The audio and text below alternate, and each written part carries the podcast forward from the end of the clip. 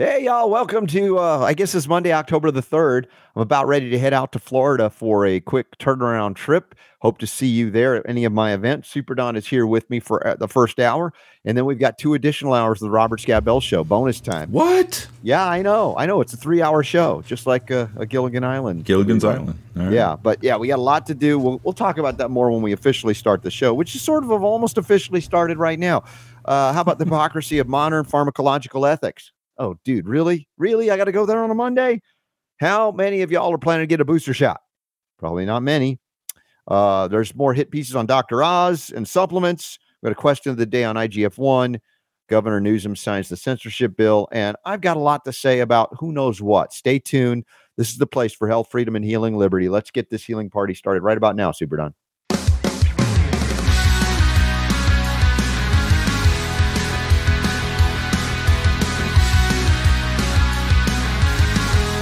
Robert Scott The Bell Robert Show. Scott Bell Show. All right, big day, big week here on the Robert Scott Bell Show. Another travel week, and man, from where I was just a couple of days ago, feeling like proverbial dog squeeze, to where I am, ready to take on the world again. I know it's a rapid recovery, and in the midst of uh, not feeling so well last week because of the trip the previous week, and I just kind of I went overboard. Uh, I just I I, lo- I love the fact that even in the midst of not feeling well, that there is a pathway out of that. Even in the midst of, oh, woe is me, I'm not feeling good.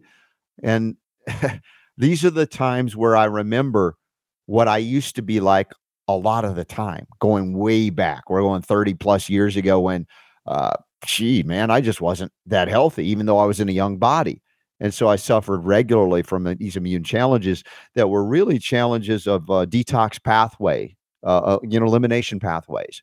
And then my focal point on recovery was not only modulating the immune system by, of course, I did uh, the bioactive silver hydrosol, I did the sovereign silver, the sovereign copper, the Argentyn 23, took extra selenium, did other immunomodulating uh, support mechanism. But the, the primary focus was let me get the gunk out detox, detox, detox, focus on liver, focus on kidneys, focus on lymph, focus on elimination, hydration, elimination.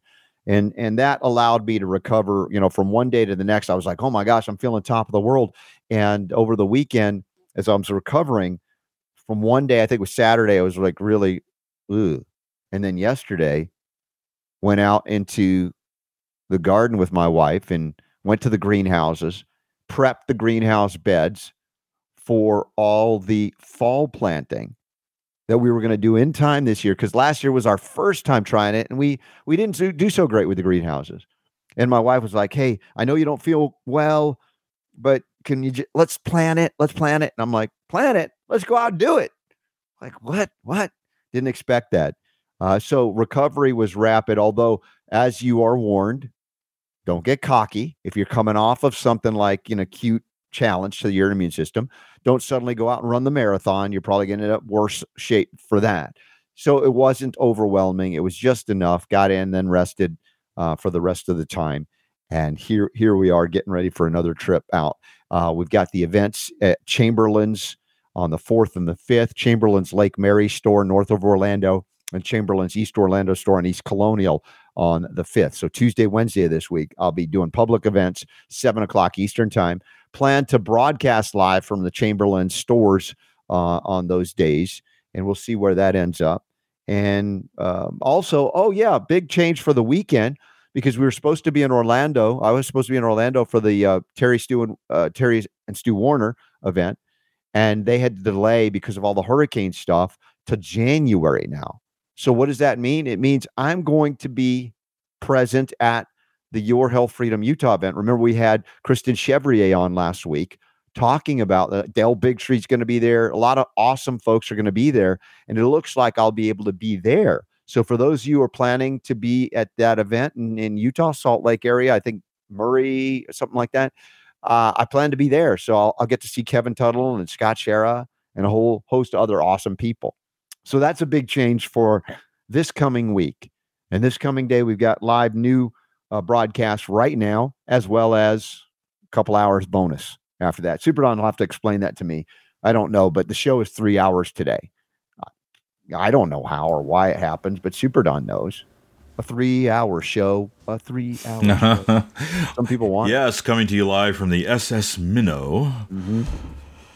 Yeah, so we're going to be doing an encore. Uh, the I thought it was a great show that we had. Not that you know, all of the rest of our shows suck, and this one, was Yeah, the one that exactly. Mm-hmm. was good. But uh, when we had Amy Lepore on, she was the uh, vice chair of the uh, Libertarian Party in New Hampshire, Mm-hmm. and we had uh, David Nino Rodriguez Oh yeah. on the show. He was good, dude. He Um, was good, yeah, So yeah, so um, that'll be right after this hour. Here we'll do a two hour two hour encore. Isn't that cool? Yeah. If you know, you guys have been asking for that third hour. Well, here Yeah, you go. why not? Yeah. Now you get to see what it would be like. I'm just trying to find on my my phone as we're talking here. My daughter went out shooting with my son and fr- and friends, and I think Laban went out with them. And uh, I'm getting these videos from my daughter shooting the 50 BMG. Oh, nice. I'm like, all right. Not only did she, well, one she shot from you know the table, so it's on the the bipod, and it's like if I could, I don't know if I'll be find it in time, CBD, but good lord, she's shooting it. It's like boom, and she's like sh- pushed back, like oh my gosh, this is powerful. And then she had the audacity because uh, probably my brother, I say my her brother, my son dared her to do so. All right, now shoot it standing up, holding it, and Yeah. and it took one of my uh, my son's friends to actually hold the barrel of it up while she was holding it to do it. Oh, really? I, I mean, if we don't get to show that today, I sometime it's it's pretty we'll amazing. do it. Yeah. I, we'll I'm do just it. so proud of my daughter. She's just not afraid of anything. Uh, just incredible. So anyway, just fun stuff that happened over the weekend while I was busy recovering from my ailment. So so you look at me, Super D, today. You think, is this the same guy? Last week he was. He was No, just- dude, you were back yesterday. When I talked to you yesterday, I Yeah. was just like, "Whoa, hey, I remember this guy." Yeah, uh, but we couldn't. I couldn't. I couldn't recover on Saturday to record for Sunday, so we had an encore yesterday. Yeah. I just got to give myself all some leeway when that happens. Hey, man, we do what we got to do. Yeah, you know, I know we're already halfway into the show. No, I know. I don't know how far we're in, but uh, there's a lot. Ten wanna- minutes into the show. Ten minutes in. Okay. Yeah. I, I, I'm losing track of time already. Got to hit hit the airwaves today and the flight and everything. I, I was just. Um, I, I know there's a very important story, important story that you open the show with as far as in the notes. For those of you who are not getting the RSB show newsletter, just text RSB to 22828 and you will be plugged in. And it's amazing. Superdon finds really profound stories to share with you, news items, upcoming events, things like that, special deals for you. RSB, text RSB to 22828. Um, today, we're going to talk about the hypocrisy of uh, pharmacological interventions or ethics that lead to these interventions. And, and this is really going to tag, tag the pharmacist in a moment but I want th- this is just something that's coming through me over the weekend. I just had time to to think about some things and, and digest even more from that previous weekend when I was at the U.S. Health Freedom Congress, because there was so much ex- eh, that was fascinating to me about the journey when we all came together at that Congress, and you know many people are on a similar or same page when it comes to the freedom issue. But then we also bring our own biases, our, our experiences, our traumas, our wounds, everything to, to life as well that may lead us to to look at the world even through political eyes differently you know transitions from liberal to conservative or vice versa democrat republican all of the hegelian dialectic dividers how they they do play a role when we come together because oh man we've just got a life experience that's unique. I do you do all of us do each of us do. And yet in the midst of those differences i take great joy in finding those common areas, those areas where we come together and we kind of, those differences could dissipate. Maybe not fully disappear because the experiences we have growing up are very real and unique and different, whether you're a man or a woman, or whether you believe there are a million genders, uh, whether you have darker pigment or, or lighter pigment, whether you have this religious belief or that religious belief. You know any number of, of uh, perspectives whether you are a germ theory aficionado or the law of the terrain guy or gal. Look at how many things we could go well i, I believe differently than you. Now excuse me should that be the thing that keeps us apart and divides us or can we come together and and you know find the proverbial common ground that some people think well no common ground's wrong especially if uh i have a principled stance on something and then the presumption or assumption is that in order to find common ground, you have to give up or abandon your principles. Now, this, this gets into uh, maybe some high order discussion that I won't be able to get to, and I'm going to attempt to anyway. That I think that finding common ground does not require you to abandon your principles. Now, the question is, what are those principles? I mean, if those principles are killing people that disagree with you, ah, all right, there's no starting point at that, that point. All right, we gotta we gotta give uh, give that up a little bit. All right, so I'm talking about principles that you live by that you find are uh, uplifting and inspiring to you personally, and maybe to others when they find, oh, that's your principle, right? And I would say, what is that principle?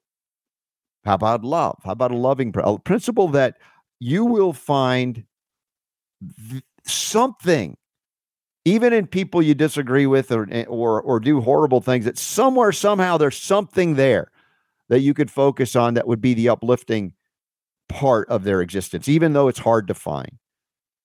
Have I been guilty of not doing that with Anthony Fauci? Sure, I admit it. I, I'm just asking for something that's very unreasonable right now. Is that we attempt to look at one another through the eyes of God.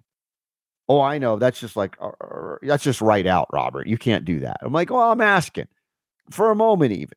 It's kind of like when I do my Friday fast, my physical fast and and it, it's it's like all right setting my myself up to say hey how can i spiritualize my consciousness going through the day so that i'm not condemning and and judging you know people for all the wrong things that they do. Of course i got plenty of those things too. Just see the highest in someone see the highest in one another. And i bet you guys and gals are challenged even in your personal relationships. I mean good lord i know we all are in marriage for instance or in the courting rituals to become, you know, this is the one I want to spend my life with. If that's if you have that perception and belief about a life that you want to spend together with someone, a significant other. Are you ever challenged to see the highest in them in the midst of when they see only but the lowest in themselves? I, just pause on that. Think about that. And I'm just trying to relate how we might find in someone we love whether it be a family member, a friend, a spouse, that when they're down on themselves, that you find a way to see the brightest, the most loving, the highest attributes when they can't or won't see it in themselves. And that's kind of sometimes that that can be hard because even in that reflection, the person that you're seeing that in that doesn't want to see it in that moment could get mad at you for seeing them in that light. But no, no, I'm tough to see the bad stuff. I want you to see it because I feel it. It's like, wow, what a challenge that is, huh? Huh, boys and girls? To see the highest in one another when even that person, that soul is not seeing the highest in themselves, or maybe especially when they don't. And and you know, of course, the further you take it out into the uh, general population, the more impersonal it becomes granted i understand that. It's like how do you give the kind of love you're trying to give to your spouse or your friend or your family to everyone right? Then there then there becomes a, a higher uh, perspective on love in terms of detached love. A love that's not like stuck together with super glue or stitches. It's like an unconditional love. This is what i'm talking about in terms of god's love for you or me you know, I've said this many times over the years that I've I've come to the conclusion that God loves me enough to allow me to go through the experiences that are sometimes darn right miserable. Downright, darn right, darn right miserable. I'm like, has God abandoned me? Or is it that there's so much love that I would be allowed to go through experiences that a parent would not want their child to go through, except that as they recognize that their experiences their kids need to go through to grow up to become what we might call responsible adults. Now, how we define that might be different in terms of participation in the world around us or in the country we're in as citizens or whatever. But how about the recognition that we are granted rights, not by government, but by God, which come with responsibilities, two sides of the same coin, that many of us through our lives run from at all costs. It's like, oh, don't make me responsible. I like to have my rights, but don't make me responsible for, in other words, the things I do with the perception that I have an autonomous soul of, you know, spark of creation. that has the powers of co-creation through imagination, creativity, etc., but also then would one who would take responsibility for that which he or she brings into reality somehow, co-creation.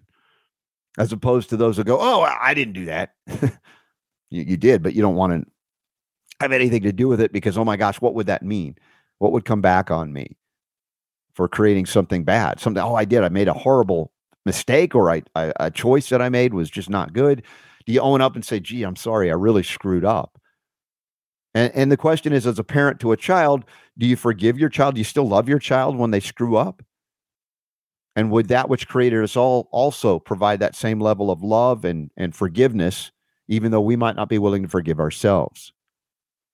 And, and I bring all of this stuff. This is going way deep for a Monday. I get it. And Super Don's probably scratching his head, going, Where the heck are you going today? I didn't put that in the notes but I had this urging, you know, this is the time, you know, when I I pushed myself too far last week. I drove my physical body into discomfort, dis-ease, acute temporary. And then I found my way back using the principles of healing that I have learned over, you know, this lifetime. Putting them into play and then becoming a living example and the best of my ability to do so, so that you guys and gals can do it too. Some of you do it better than me. That's okay. I can take inspiration from that. But looking at the discord, the distrust, the disease, all of the things that disconnect us from one another, and going, hey, can we step back for a moment and look at it through different eyes, perhaps? And it's a big ask. I get it. Because emotionally, we're like, no, vengeance. I want to make them pay for what they've done. Look at all of the, uh, you know, and, and we're going to open the story. I think I found the way in, Super Don, to the pharmacological story, the pharmacist story. It's like, I want to make them pay. What did the pharmacists do? What did the doctors do? What did Fauci do? Convince many of our friends and family members that they had to get an experimental injection in order to be free to move about the earth cabin, to work, to live, to travel, to get groceries. On and on it goes. You're like, whoa, that was a horrible thing to do. And I agree, it was a horrible thing to do. But now that we are seeing through it, and even, well, many of the allies to the Faucis are starting to go, oh, even off it, going, oh, I don't know, this is a little too far. Do we provide an opportunity for them to make a leap in consciousness, to transform, or do we hold them in their, in, eh, you know, their own prison cell of their own making? I acknowledge that. And this is not to say that they shouldn't be accountable for their actions, that they shouldn't have, you know, a price to pay for what they've done. This is not about that. Forgiveness, how would I say this? Forgiveness doesn't necessarily absolve them of the responsibility for their actions, but it allows me to release the attachment that ties me to their actions, even as I'm trying to seek justice to where I am no longer free because my whole being is now invested in their either condemnation or punishment. This is like I'm, I'm as I'm speaking this, I'm like, dude, this is way too much for a Monday, Robert. Stop, stop. No, I can't stop. Don't stop me now. I'm having such a good time. Well, I don't know if I'm having a good time. I don't know if you're having a good time listening to this. But this is an appeal to some and at Super Don, you're like tapping your foot, going like, when is he going to get on with it? Get to the story already. I know, I feel it. This is like crazy. I'm time. just no, I'm just I'm yeah. just listening. I was okay. working on some stuff, and then I was like, oh boy, I better listen to this. You better get into this one because this is going places. You're this is a stream of consciousness for sure. Yeah, and it's I said it's a big ask, and and and now because you're here, Super D, you're going to ground me back into the story, and in a good way. Well, no, listen, I and I'm not necessarily even going to do that because you know I get what you're saying. Mm-hmm. I mean, um, especially you know this this last part where you're talking about letting that go, mm-hmm. you know that whole thing because it's. I think everybody at one point in time in their life has experienced what it is you're talking about. Mm-hmm where you know you're just ticked off at somebody for something. Yeah, uh, you know you want to see them burn, you want to see them fry. You know, and justice. when when you experience the forgiveness part of it, you mm. suddenly realize that you didn't do them a favor. Yeah, You did you yourself. You're only yeah. You're only It's harming you, you, yourself. you held yourself like in a like in a jail, you know. yeah. and you were the one that was suffering for it. Mm-hmm. That other person, you know, they were going on with their life and they had no idea that you were sitting around with this grudge and resentment. You know, you Mm-hmm. were carrying that around, and, and, but you were only hurting yourself. Well, and oftentimes it, it allows the so-called perpetrator of the crime to become a victim of And your actually have power over you that they didn't even know they had. Yeah. Yeah, exactly. Yeah. You said that so well. And Super Don, this is where the hypocrisy of modern pharmacological ethics, this Brownstone Institute article is so interesting to me. How it may tie into what I'm saying. Maybe it won't. But uh, here's it, it opens up with this uh, uh, statement. One of the more shocking aspects to the war on effective COVID treatments was the insolence of pharmacists and pharmacy boards to reject legally written prescriptions by properly credentialed, credentialed doctors. Now we're talking about hydroxychloroquine ivermectin. And they went on the record like, oh, it's unsafe. We can't, uh, we're going to refuse the doctor patient uh, autonomy here. The doctor says they need hydroxychloroquine. ivermectin. No, no, no, it's not safe. We're not going to do it. And I'm like, oh, dude, this is interesting because the, the author here, Aaron Hertzberg, totally gets what I've been pointing out for years in this microcosm, but this significant article. The hypocrisy of the medical community, in this case, the pharmaceutical representatives or, or purveyors of, of, you know, they're like the protectors of the drugs. They're the ones that eventually go, all right, doc wrote this. I got to fill this or fulfill this. And they suddenly became the gatekeepers to protect the public against dangerous, unproven, unsafe drugs hydroxychloroquine and ivermectin, who me as a homeopath admittedly says of all the drugs you could prescribe, these are some of the least toxic drugs in terms of real impact on on human health. And that could arguably help and have helped many get through whatever you perceive COVID is. And yet now the pharmacists were suddenly finding religion of some kind. It's like, whoa, whoa, whoa, doctor, let me let me put this to you. You're doing something very dangerous and perhaps deadly by prescribing a hydroxychloroquine ivermectin. We're going to stop that. We're going to be the gatekeepers. Now the question is, where have they been with a number of other drug categories, and with all drug categories when combined? In other words, polypharmacy. Recognizing that even one drug outside of hydroxy and, and ivermectin in terms of safety, much more dangerous drugs, including over the counter drugs or drugs that contain Tylenol that cause liver failure, acetaminophen, paracetamol. Where have they been, the pharmacists, on going, whoa, whoa, whoa, doc, dude, do you see you prescribe this and this, and those two together are deadly? Or this, this, this, and this? How many 5, 10, 15, 20 drugs old people are on? Tell me, pharmacy God, demigod, how many of those drugs that you're fulfilling prescriptions for on this one patient, and you should have a record of all of that, have ever been tested with one another for safety, much less efficacy when you start compiling, compiling polypharmacy, right? Where were they then? I mean, it's an interesting question, right? We're now going to protect you from, hey, how about those opioid drugs? How about the opiates? How about the benzodiazepines, Valium and Xanax in combination with opioids? Ooh, benzoid. Where were you and going, oh, I will not do that. So they look at this and, you know, full on analysis. It's it's just fascinating. It's like, I'd love to get this guy on the show that wrote this article because he's pointing out something that long is long overdue in terms of pointing out.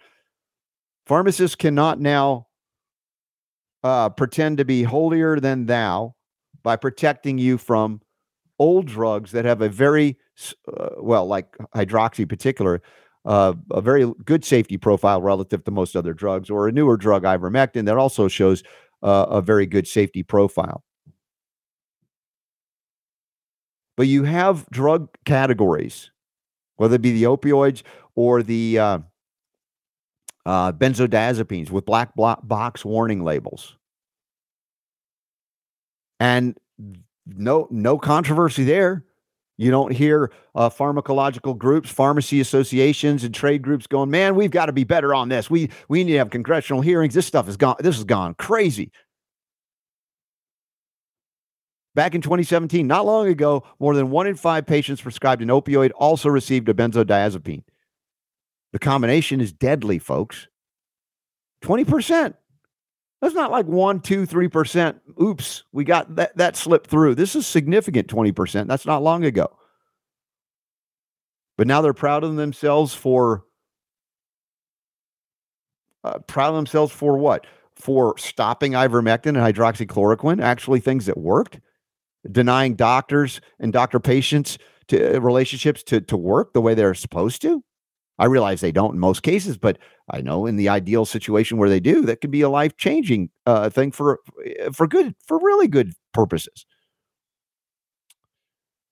They've analyzed these things, and these doctors have not. Well, let me say that these pharmacists at this point, doctors are not off the hook, but let's just point out the pharmacists at this point. They cannot claim that they have been protecting the public because every one of those drugs they've been prescribing before the ivermectin and hydroxychloroquine controversies have been responsible for the third leading cause of death. It's iatrogenocide. And in another analysis that they did, I think that went through uh, a CVS pharmacy, a conclusion that pharmacists missed anywhere between 30 to 72% of potentially dangerous drug interactions. The gatekeepers should be. Well, I mean, do you argue that they shouldn't be? The pharmacists are the ones that got all the training. And I'd give them a lot of props because, you know, if the docs don't know because they didn't study pharmacology as intensely or pharmacognosy, all of those things as intensely as the pharmacist, the pharmacists shouldn't the buck stop with them go, oh, oh, oh, we're catching this. That's their training. So this study, and it's listed in this article. Here are the bullet points. Pharmacists will fill prescriptions for medications without checking to see if the patient is on a different drug that is contraindicated to be taken together with a new drug. Is that right? Is that wrong? That's wrong. They shouldn't be, do that. Not just one, two, three percent of the time, 30 to 72% of the time.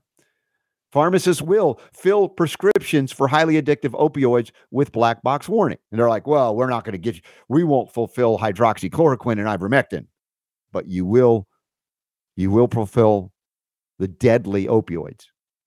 They will also fill prescriptions, co prescriptions, as they say here, for highly addictive opioids and benzodiazepines, despite the acute risk of highly dangerous drug drug interactions.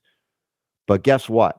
The pharmacists are awesome because they won't fill prescriptions for ivermectin or hydroxychloroquine, two of the safest drugs ever developed, if, if prescribed for indication of COVID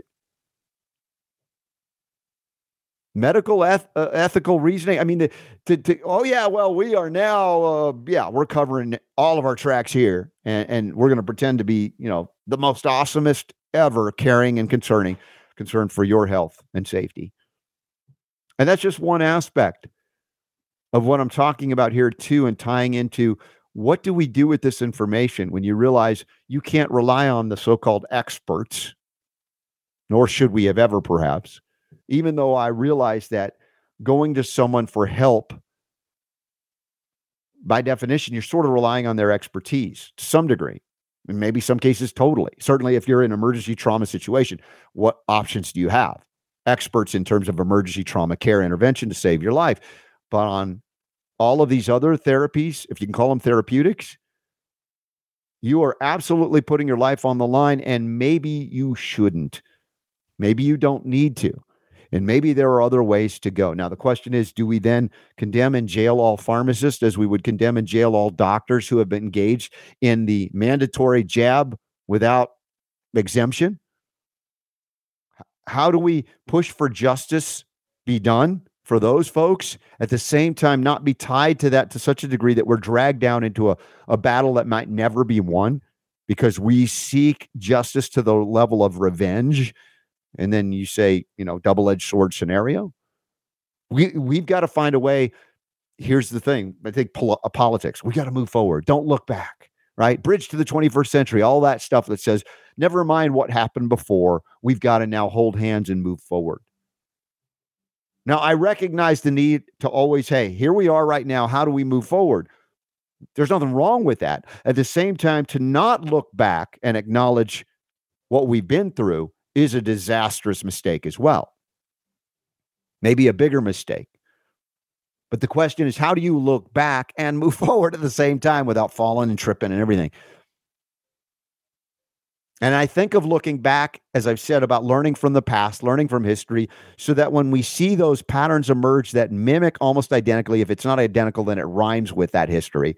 As we move our focus to the present and to the future, we begin to see here's what that iceberg looks like you don't want to hit and be another Titanic disaster. Because we've looked at the past, not with vengeance or anger, but of acknowledgement and recognition of choices or mistakes that were made so that we don't repeat them.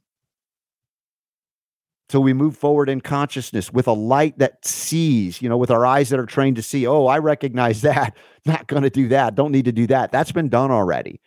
Versus those that say, don't look back, just hold hands and move forward with the same people that made the same mistakes that are not held accountable so that it can be done again and again and again and again. And humans, fallible, vulnerable, programmable. I include myself in all of these, you know, descriptions. I don't want to get cocky over this. Recognize that if we fall prey to that, just hold hands and move forward and uh, disavow anything that happened in the past. That's all, that's not what I'm saying. But the seething rage and attachment to the past is a trap as well. So what am I left with as I conclude this extended monologue slash opening story that Super Don sent me that stimulated all of this stuff out of the proverbial blue. A law that supersedes all laws even written into the Constitution. A law, I believe, that comes down from on high beyond Mount Ararat. The law of love, which includes forgiveness that we are loved more than all of the horrible choices we made by that which created us. And the question is, can we emulate that and attempt to do better as we move forward? Again, not to deny the horrid effects or events or behaviors that happened before or that are happening right now. But can we direct our energies into out creating a pattern that has emerged and repeated over and over through humanity's history? And I, I agree as I say this, I look at myself, I'm going, dude, you're asking for way too much. Yes, in mass, like I, I can't ask for that. I mean, I can I can ask, but I'm speaking to you individually and saying, hey, could you do better? As I ask myself, could I do better?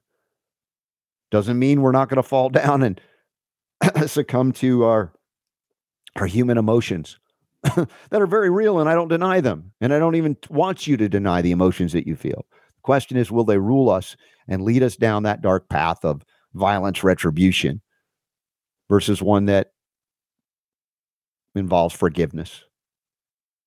And moving down or up over a new path that may not be new per se but a path that doesn't engage in the same level of what I'm going to pretend I, I, I, nothing has happened in the past, so I got to learn it anew again. I got to do it again and again, make the same mistakes over and over, and expect a different result. I don't want to live that insanity. I, I don't. I don't sense that you do either. So, from whatever you can receive in terms of this message today, please feed it back to me or other loved ones, friends, family, whatever, and let me know where would you take that? How would you interpret it? How would you live today or tomorrow differently, uh, realizing that I don't think that on this planet we ever get over those things, those things ever stop. The question is whether we can choose to participate in the same way or can we choose to do it differently? Or is that an illusion and a delusion? Oh, no, no we're trapped in this never ending cycle, this karmic feedback loop. Have you ever made a choice when you went down a certain path and you're like, oh, I recognize this path. I don't need to go down that one again. And said, nope, doing it differently. Maybe perhaps there is where you go, oh, yeah, I was a zebra and I've changed my stripes, theoretically or actually. And I'm no longer doing what I used to do because I'm learning all the time. And the opportunity for others to learn, even those people that we might condemn for their horrific actions in COVID etc. So I'll pause there because I think it, maybe this is overwhelming to discuss on this show or any show, but I'm willing to risk it because I've got an awesome producer who will make sure this this thing is either totally censored or it gets out to more and more people. because you share the show. God bless you all for being here. And uh, we got some more to discuss. And I bring Super Don back into the mix. Take a breather. Mm-hmm. Ah, that's some good tea. Is your microphone on or off? I just hadn't said anything. Okay. Um, I was reflecting. Okay. I was reflecting on on the last 38 minutes of. Holy tamale, right? Um, Ridiculous. you kind of had a Rodney King moment there, didn't you?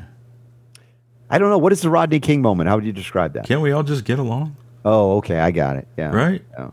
And, and I, I don't know if that's possible totally, but I think we can do better. I want to believe that it, it, you know, and I mean, in in a general sense, you know what it is that you just said. It apply. I mean, it, it and it, it's important today. It was important yesterday, a hundred years ago. Okay, Yeah. um, thousand years ago, whatever. Sure. Um, but in light of how nutso things have gone in the last few years, Yeah. I think it's even more important what it is that you're Right. saying, and it applies even more. Will we? Can we? Of course we can. Do I think we will? Yeah. I don't know when Yeah. because there's so ma- there's so many uh, puppeteers. well, let it start with you and me, right? Well, and that's that's where it has to start. That, honestly, that is where it has to start because um, you can't just wave a magic wand and make everybody yeah. be, you know, uh, No, that's reasonable the that's the point. Still in in freedom, uh, we recognize the freedom to screw up. That's been part of my message. That I dude, you want to up in my screw up. That's the thing. Is this a thing? You know, I mean, there's nothing wrong with screwing up. That's, how that's have I you- learned what I learned about health and? Exactly. You're not ever going to learn anything if you don't fail. You know. Now, I would like to think that I could now, from this moment forward, Super Don, learn from other people's mistakes exclusively. so I don't. Wouldn't that be nice? Yeah. God, I wish you Right? know. I mean, a, I I wish I had done that. Y- Yeah, but again, you don't you don't want to take away the lessons that you've learned because Yeah. that's brought you to where you are today. Uh, at the same time, being a parent, you know, Mm-hmm.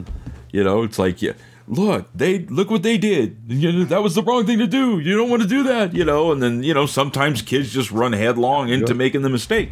But again, be- best way to learn stuff. Yeah. It's not it's not the easiest way to learn stuff. It's not the the the most painless way to learn stuff. Yeah.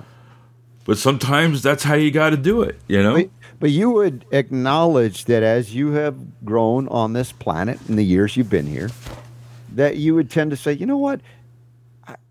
I'd like to be able to learn more from other people's mistakes than make the same mistakes Sure. over and over. And I think that's a skill that you develop for some people anyway. Yeah, yeah. You know, there's always those perfect people, and you hate them because you know they they did everything right and everything was perfect, and all you know they have no idea what you're talking about because they've never experienced anything like that, and they look at you, you know, like you're alien or something.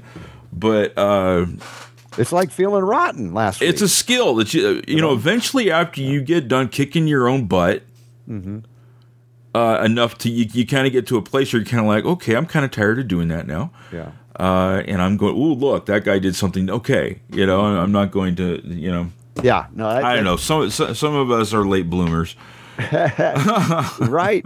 Uh, well, it is what it look, is Look at here's another example, and this is the second story you you submitted for today's show. And two thirds of the U.S. Uh, adult population do not plan on getting COVID boosters. Now, many of those folks were all in for the you know the first number of shots, the first, the second, the third, even a booster or two, and now two thirds are going not anymore. What does that say about the ability to learn? Now, some people have not survived the first few few one, two, or three jabs, and they're no longer here with us physically. But those who are still here have the opportunity to learn and are making different decisions. Now, some of us were like, no way, no how, not even to start with one. But for those of you who you know are here in the the audience, the Robert Scott Bell Show, who took one or two or three for whatever reason, maybe you were all in on believer, true believer, or maybe you were coerced into it, or maybe you thought, ah, my freedom will come back. Any number of reasons. You're now at the point where, um, no, I'm not doing it again. What does that say about your ability to learn? Or a zebra changing his stripes, right? Said that that analogy is is not appropriate for most humans. For some, you'd argue it's like, well, they're so stuck in their ways, and then they they stick it out until they're dead, and they never make that change or transformation. Now, some of you believe that's it. You're done. You're toast, and for for all time. Others of you perceive, my gosh, that would be really cruel and unusual to give you one shot at this, and that's it. How many of you learned the first time through? And I and I draw back on that, and I look again. I go, you know what? Uh, that design, seemingly, this might be sacrilegious for some of you to even consider, may be flawed to believe that. But I think it's our own belief and perception that's flawed. Not that I'm accusing anybody of wrong beliefs here. That's I would never do that. I just say, step back and look at that. How many times did it take you to learn certain lessons? How mean, how cruel and unusual would it be if you got one chance and you're done? Sorry, it's over. I'm just thinking about the process to, to gain full consciousness. How long does it take? Not telling you to believe how long it is, because everybody might have a different, per- uh, will have a different perception on that. I'm just thinking a loving and powerful creator would give us all the opportunity. This is this is an interesting uh, topic here Isn't that you're you're discussing. You're kind of tap dancing around it without actually saying it. I'm I just like finding it- planting seeds, right? It's Don't I? yeah, yeah. I think I understand what you're saying here, but I want you, know. guys to travel down your own paths of prayerful meditation, Hmm. contemplate, whatever, to to come up to your own conclusions. But I'm like, This is almost kind of a thinking, kind of a Buddhist kind of uh, uh, a way that you're going about talking about things here. shake your Buddha. Ooh, is that you sacrilegious? Shake your booty. Oh yeah. Anyway, it's a journey, y'all. I'm having fun. It's an interesting concept, and you're right. Some people would like burst into flames and run run run away from the idea of what you're talking about there. But I think it's interesting. Yeah. Yeah. So it, you know, two thirds of uh, Americans are like, I'm done with the shots. Well, dude, here's here's what I think is interesting when when they break down the numbers here. Mm-hmm. Let me go back to the article. Uh, they say here that eighteen percent said they would wait and see, Mm-hmm. right? Um, which has been kind of a common yeah. thing for the last few years, right? You know, Yeah. Mm-hmm. The- But those people are ostracized. Oh, how you wait and see that you're an anti-vaxxer, right? Yeah. Uh, Ten percent said they would only get it if it was required. Now that's interesting. Mm-hmm. If you mandate it, then I'll get it. Yeah. Well, that's funny. Some of us, it was mandated and we didn't get it anyway, right? Uh-huh. Troublemakers. Hmm. Uh, 12% of adults surveyed said they would definitely not get it. Boy, those are the hardcore people, right? Yeah. And then I like this one here 27% said they were not eligible because they were not fully vaccinated. Hmm. Well, couldn't that 27% kind of like hang out with the 12%? Yeah. Wouldn't that be nice? right? Because I think Yeah. most of tho- those people are also people that are not quote Right. fully vaccinated, right? Because Yeah. Mm-hmm. they just what I, I don't want to. Yeah. Um. So anyway, Well, I'm still just, a big number, right?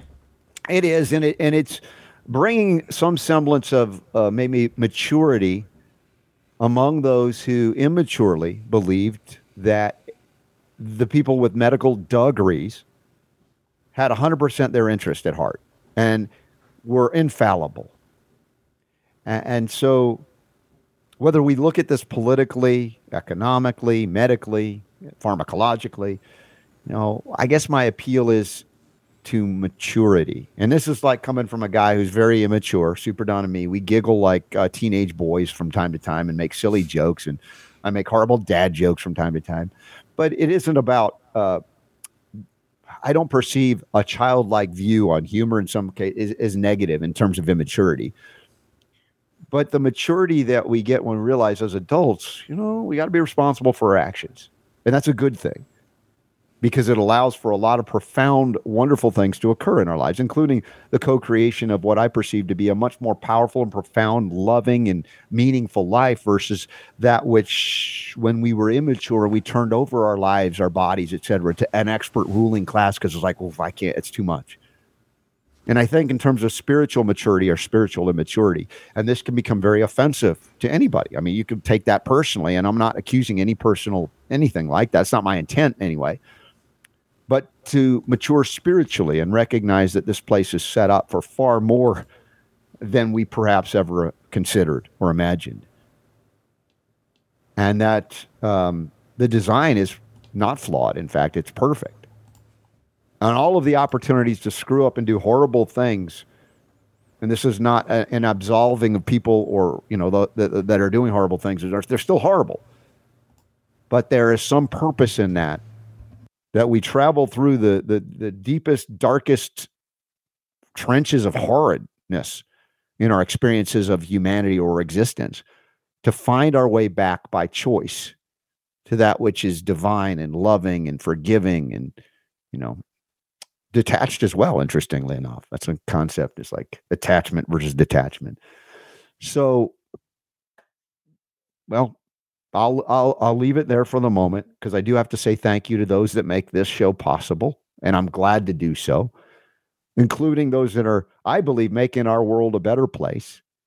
Not because they're mandating you do better things in the environment, but actually providing a product or a service that actually supersedes the things that you thought were the only way to deal with things like pests, ants, and roaches and aphids and things that you're like, oh man, I don't, I don't want these guys around here in my kitchen or my garden. And so I shout out to uh, Tor uh, at uh, Orange Guard. And orangeguard.com that d-limonene based pesticide i was spraying it out this weekend as i'm cleaning out and preparing the beds in my uh, my uh, uh, greenhouse for fall. And there it is d-limonene distillate from the orange peel nature or god's natural pesticide for the ants the roaches things like that safe for use around kids around pets in your kitchen OMRI listed for organic agriculture. You can get it at local Ace Hardware. You can ask for it at Whole Foods or you can go to orangeguard.com. So thank you for that. Also, shout out to Nutritional Frontiers and uh, their wonderful organic products, the certified US grown hemp CBD products. Their hemp boost is amazing. Their transdermal delivery system, their various tinctures, all US grown, certified organic, and clean, third party validated. RSB 15 is the discount code, even on sale items. And they do a lot more than the hemp you could check out nutritionfrontiers.com as well. RSB 15, 15% off. So uh, let's see here. What do we got? Well, before we move on, I just Yeah. want to show we got another picture in. Oh, yeah. Um, this is uh, Kathy with her orange guard. Oh, look at that. Kathy's going to be added to the collage. That's right. When you get your orange guard, take a picture like Kathy did, send it in, and Super Don will add it in. And later this month, October, we're going to do a giveaway. Really cool giveaway. Uh, just as a thank you for participating and supporting a good product that is actually cleaning up the environment, not because you're, you know, a mandatory co- uh, communist earth muffin, but because you've, you know, like, hey, you know what? I'm going to take responsibility for my area, my neck of the woods. Yeah, this is this is how it changes. And I would urge you to share that good news with your neighbors too that are still using glyphosate, for instance. That'd be a good thing. Now we're talking about supplements and supplement quality. Uh, there's an article here on uh, Microsoft Network. I think that's what it's still called, MSN. And it's a hit piece on Dr. Mehmet Oz. Ah, Dr. Oz. Yeah, we haven't followed in depth his pr- uh, candidacy for the Senate out of Phil- uh, was Pennsylvania, I think. But they're jo- doing a hit piece on him because he promoted supplements. Oh, no. I know All those dangerous supplements. Never mind the drugs that actually kill. He's a cardiothoracic surgeon by training. He's got he had a TV show for years. I don't know if he's still even doing it as he's running for the Senate. But they're just like railing on him once once again. Why? They think they can discredit him. I don't know all of his politics. We haven't gone all in on everything that he's about, but one of the things I wouldn't discredit him for is that he's inclined to support supplements for health Yep. over drugs when he deems, at least from his training, appropriate. We might not agree on all of those choices, but good Lord, this is the reason to attack him? Because he had the audacity, Mm-hmm. right, Yeah. to talk about other people's ideas. Or Hmm. Yeah, he highlighted, spotlighted other people on his show, just Yeah, like we no, do it doesn't necessarily mean that they all worked, but people came out and said, "Hey, look, you know, got this this supplement or got this this item, this thing. You know, we've we've done research on it. You know, Okay, well, let's talk about it. Let's talk about it. You know." Oh no, you can't do that. And they, you know, they bring up so, some things here. Actually, all of these I've heard of before. Yeah. You know, one thing that was very popular at one time was the HCG diet. You remember that? Yes, I do. Yes. And that was actually, you know, the first time I heard about that was um, what It's was the the- injectable and everything. What was the dude that uh, the here's all the stuff they don't want you to know about? I can't remember that guy's name. Yeah. he was selling the book, you know, the the the health stuff that the they don't want you to know about. You know. Oh yes, yeah. Of course, Kevin uh, wasn't that wasn't his name? Uh, Yeah, it was Kevin something or other. yeah. Anyway, uh, it, this was a thing. People talked about it, and it was a very popular thing at one time. Now, you know, there have been some conflicting um, science, as there is about everything, right? Uh, about that, but that was one of the things that he highlighted. He also uh, talked about, believe it or not, uh, uh, selenium. And oh, they no, this is that- great. I this, I'm right there. They're attacking him because he promoted selenium supplements. Yes. And uh, he called it, Oz did, the holy grail of cancer prevention. I would say it's as close as anything could come to that statement. Uh, I'm in agreement with Oz at that point. Now, they go to several medical reviews, including NIH, that there's no evidence that selenium could stop cancer. Ironically, of course, the NIH has many other studies that show it is the most profound mineral in preventing and review. Well, and in these studies, you know, this is something you've pointed out, and I, it's it's a valid point that just Mm. for whatever reason never seems to be addressed ever. The the the, so, the you know the, the the quality of the supplement, the source Yeah. of the selenium, right? You know, it's like how come they they never, whenever this stuff comes up in these hit pieces or you know these conversations stuff like that, nobody ever. it's all bad. The only person says that is you. Yeah. You know, none of them, they, they don't seem to care about the quality of the supplement or the source of the mineral Yeah, or the 'cause they- vitamin. well, they go right to the NIH statement. Extremely high intakes of selenium can cause severe problems, including. No, no, no. I'm like, dude, yeah, the wrong form of selenium taken to excess or anything technically, you can go to a point of danger, but it neglected and negated the value that Oz had brought up. That's legit. We agree with selenium, the number one mineral in protecting and reversing cancer, protecting you from. So what you've got here again, and, I- and I, I don't know why they keep doing this. They keep Mm-hmm. doing this. They they keep trying to go after people. Basically, this is accusing Doctor Oz of spreading what? disinformation, misinformation. Disinformation. Right, exactly. Again, there this seems to be a strategy Yeah. uh, that they're continuing to use, and they think Mm-hmm. that this is going to influence somebody to go, "Oh, I can't, Yeah. I can't vote for Doctor Oz." He talked about selenium. Oh, that's Yeah. terrible. Yeah, uh, yeah, I'd say that's the wrong litmus. If there's something you don't like in terms of his views or principles, that's fine. But that Yeah, one, is- he's running. He's running for office. Let's let's look at his his his, his you know politics. Mm-hmm. Let's look at his stance on on the issues that are important to you. I Yeah. don't think people give a flip about whether he talked about selenium on his Dr. Oz show. Maybe why don't you look at you know where he stands on liberty or the Constitution or or gun rights or Yeah. abortion or whatever. You know, pick something that Yeah. is important to you, not selenium. Come on, yeah, exactly, really? exactly. All right, let's move on to a, another supplement question. A question of the day. I don't know if you have it visually. I'll go through it. I have it here. You sent it to me. There it is. this is from uh, Bill. And go full screen so we can read that easier if you don't mind. Uh, I spoke with the people from IGF1, told them I'm 73 years young, working 40 hours a week, playing a competitive sport four hours a week. I'm 5'10, 165. They suggested one of the formulas. However, it was the most expensive because it had the greatest amount of the product.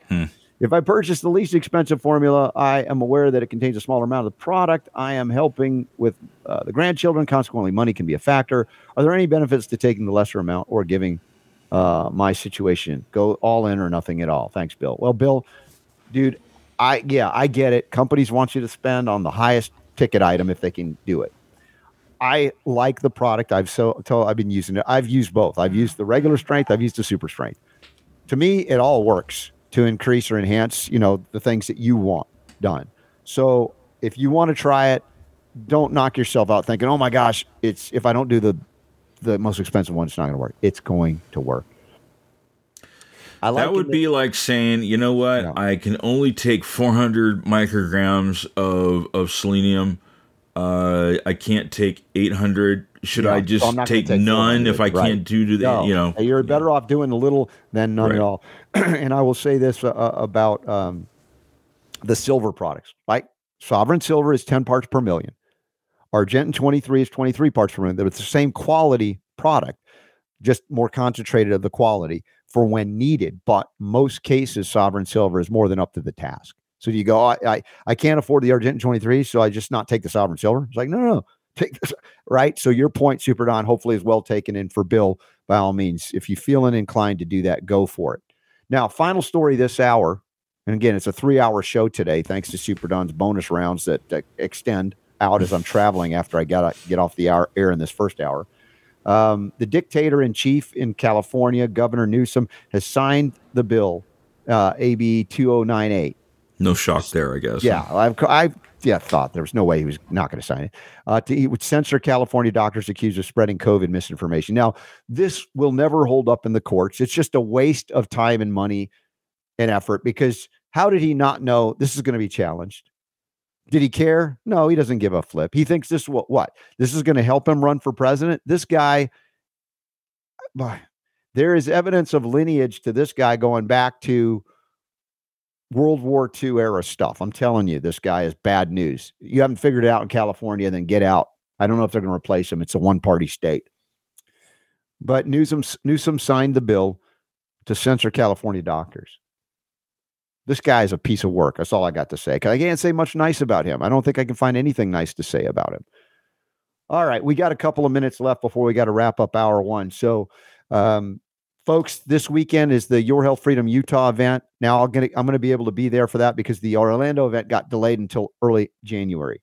Then we have the Health Freedom Expo, the 15th and 16th. Uh, dude, get there. There's like a few booths left if you want to uh, exhibit as well. Uh, Health Freedom Trinity Health Freedom Expo.com. Other upcoming events, Super Don. Uh, it's amazing the array of events. The following week, the 22nd of October, I'll be in Beaver Falls, Pennsylvania with Health Hut for their Health Freedom event. It's a Saturday event outside of Pittsburgh. I look forward to seeing all y'all and some of my friends from Nutritional Frontiers maybe there, like Joe Messino. That's going to be a fun reunion. So please plan on being there with me at that event. Then we have, uh, is it, uh, let's see, yeah, Red Pill Expo, November 12th and 13th. Am I reading that right, Super D? It's not full screen. I think that's right. Yes, it is. Yeah, thank you. And November 12th and 13th. Salt Lake City, the Salt Lake Palace, Salt Palace Convention Center. And that's G. Edward Griffin. That's David Martin. By, by the way, Dr. David Martin will be with us at the Health Freedom Expo as well. So we've got a lot of cool events coming up. I hope you'll partake in some or all of them and uh, keep sharing the show. God bless you all for doing that. Thank you for being patron supporters, those of you can and do. I appreciate that as well. Super D, anything else we need to say before we wrap up and have two hours extra of the Robert Campbell today? Um, no, I don't think so. Um, we'll be uh, we'll be back tomorrow, right? Um, yeah, I should be live at least one hour from uh, Chamberlin's in uh, Central Florida somewhere. In Central Florida, yeah. yeah. I've got and, those events um, coming up, so check it out. Upcoming events link. You will get to check out the the neighborhood, I guess. See uh, see how things are there after that hurricane went. How bad the floods were in Central yeah. Florida. We'll check it out and be there. Oh, so, by the way, uh, did you see the uh, message from um, uh, Mary Beth on on Facebook? where she said she was okay. Yes, on Sanibel. Sanibel, yeah. Yes. Yeah. Now, from what I read, Sanibel really got hammered hard. They were like oh, yeah. on the front, you know, lines of, of, of all, things, yeah. and so there's been a lot of damage there. But she ended up being okay. I wasn't sure whether you had seen that or not. Yeah, no, I'm grateful for uh, you know, um, uh, Mary Beth, of course. Uh, husband, I'm sorry, her husband. Yes, Nicholas Nick. Gonzalez, and nope. she she survives him and does amazing work. So God bless you, and thank you all for your support and and those of you who are helping out to recover in Florida, God bless you as well. And I appreciate you so much. Two bonus hours of the Robert Scott Bell Show coming up after this because Super Don made it so. And I just remind you that the power to heal is yours.